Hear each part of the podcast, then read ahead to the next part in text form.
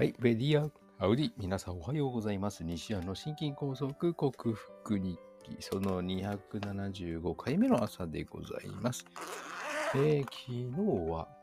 そんなに忙しい日じゃなかったんですね。休みだったし、朝早く起きたのもありますが、なんか夜、夕方、あの、と車、軽自動車の一応点検修理に出して、引き取りに行った帰りの道中が眠くて眠くて、眠くて眠くて、居眠り運転直前だったんですけど、うん、いかんなというので、さっさと昨日は寝てしまいました。今朝方は、あの、ドクターコトーを見るために早起きしたんですけども、ドクターコトー2022、16年ぶりの、えードラマ終了後による16年ぶりの劇場版ということで、ねえ、なんかあの、白血病になったのにドクターが助かるみたいな。ちょっと、うーん、やっぱりドラマだなという部分もありましたけども、えっ、と、諦めないという問題提起、問題提起というかテーマと、離島医療に対する問題提起としてはすごい素敵な映画だったなと思います。さて、自分の方はというと血圧がまだなかなか下がりきれてない、胸がチクチクするんですけども、もう、もうそういうことは言ってられない。来週から新しい職場に行きますし、えーサービス管理責任者としての新しい仕事も始まりますので、はい、経済的に余裕が出てくるから、新たなテーマですね、あのー睡眠に関する本も一つめぼしいものを見つけましたので、YouTuber としても有名なメンタリスト DAIGO さんの本をまず読んでみようかなと。いきなり導入部分でこういう睡眠スタイルありかなしかの二択の質問に一個ミスってしまってですね、もうなるほど、これはいかんのかなと。朝は決まった時間に起きるっていうのは良質な睡眠のを妨げる原因の一つとなりそう。なるんじゃなくてなりそう。必ず定時に起きなきゃいけないというわけではない。定時ということは定時に寝る必要もないんでしょうけどね。なんか今から読むのが楽しみです。この旅の道中、はい。あの旅先、旅館の中で少し読んでみたいと思います。本日もよろしくお願いします。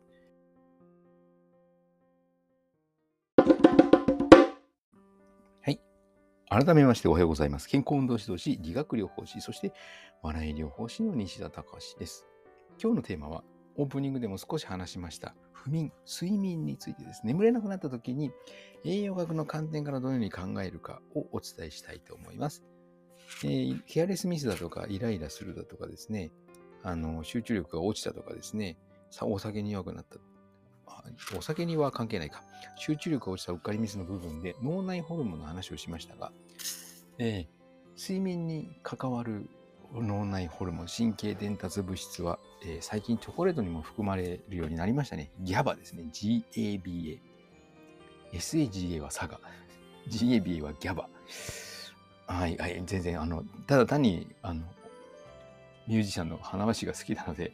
SAGA 佐賀、生まれ故郷の隣にある佐賀県、電波泥棒の県、佐賀県、今は違いますよ。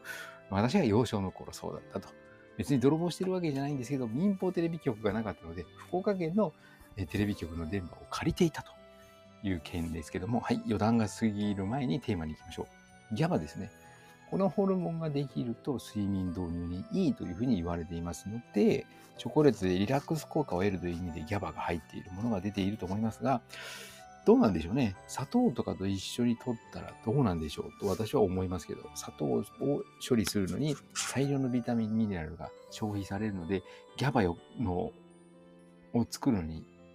使われる？だって GABA そのものを取ったって、それがに人間の脳内ホルモン GABA として使われるわけじゃないんだよというふうに思うんですけども、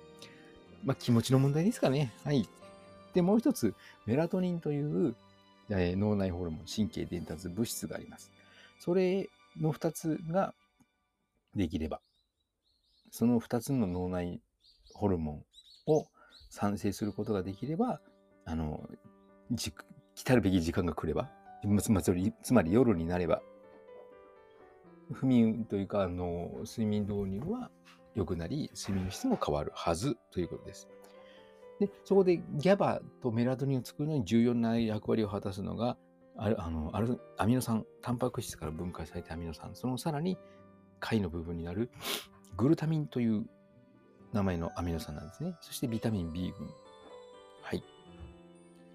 で、ギャバ、先ほど言いましたギャバは、アミノ酸がグルタミンという形になって脳内に入り、ビタミン B 群に含まれるナイアシンとビタミン B6 の働きによって生成されるんですよね。で、メラトニンは、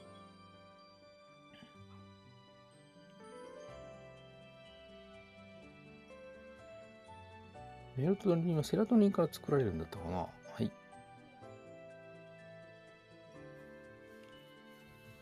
で、えー、肉に多く含まれているトリプトファンとアミノ酸と鉄、葉酸、ナイアシンやビタミン B6 の働きによってセラトニンが作られて、それにセロトニンにマグネシウムが加わってメラトニンに変わります。なので言いましたね、今。アミノ酸なのでタンパク質、鉄、そして葉酸はビタミン B の群の一つ。でナイアシンもビタミン B 群。ビタミン B6 もそう。ということは、アミノ酸、あタンパク質と鉄とビタミン B6、そしてマグネシウムがないと、ギャバとメラトニンは作られないということですね。はい。マグネシウムは典型的に皆さん不足していますし、タンパク質もちゃんとしっかり取れていない。鉄だってもう戦後の戦直後に比べたら6分の1の摂取量に減っているので、すべて足りない栄養素ですね。はい。あともう一つが栄養素の他に、えーと、手足を温めるとか揉んでもらうとか、まあ、副交感神経を優位になるような工夫が必要なのと、あと、血糖値の乱高下を下げる。血糖値が一定だとやはりよくね、睡眠導入が良くて目覚めも良いので、やはり夜にあの炭水化物、甘いものを取るのは良くないですね。自分がおすすめしてるのは、朝起きたら朝食にご飯を食べて、昼ぐらいまでは甘いものを食べてもいい。3時以降はどうかなと。なぜなら、これから活動する人間、人間はこれ、午前中にその糖質を取ったら、それから活動が始まるので、十分消費してくれるから食べるのは朝。夜はタンパク質とビタミン、ミネラルというふうになるわけでございます。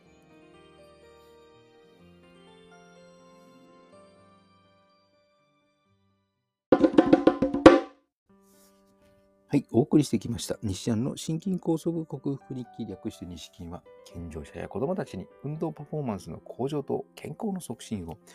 運動指導と栄養指導の両面からサポートする健康運動指導士。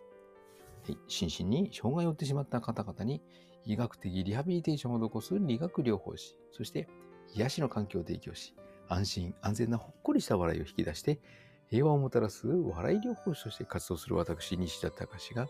コロナワクチン接種を複数回行った高齢者に囲まれて仕事をしているという、そういった職場環境によって罹患してしまったシェディング被害と呼ばれるスパイクタンパクの影響によってもたらされた私の場合はもう皆さん本当に様々なワクチン接種後症候群症候群ですよ症候群。いろんな症状がある中で私はあの心筋梗塞のような狭心症のような症状が出ていると。それを克服すべく、モースモレキュラー分子整合栄養学を用いて、はい、食べ物とサプリメントで必要十二分な栄養を補給し、そして自己免疫力、自己治癒力を最大限に引き出すために、えー、ホメオスターシス、生体向上性という生命が自分の命を自分で守ろうとするその力を正常化させて、この病気を克服しようと実践し、それをお伝えしている音声ブログでございます。N アセチル L システインとビタミン C の大量摂取も忘れておりません。興味のある方は明日も聞いてくださるととても幸せでございます。明日の朝は気ままなお話は、えーと、旅行に出る前にできれば撮りたい。で、旅行に出て一泊して、翌日月曜日の朝は何をテーマに話しようかな。睡眠かな。栄養の話もしたいんですけども、えー、新しい読書が始まりましたっていう話をしても楽しいのかもしれません。はい。週末土曜日、今日は娘たちの運動会なので、これから運動会に出かける準備をして、娘たちの晴れ姿を見ていきたいと思います。皆さんも良き週末をお過ごしくださいね。西田隆でした。ではまた。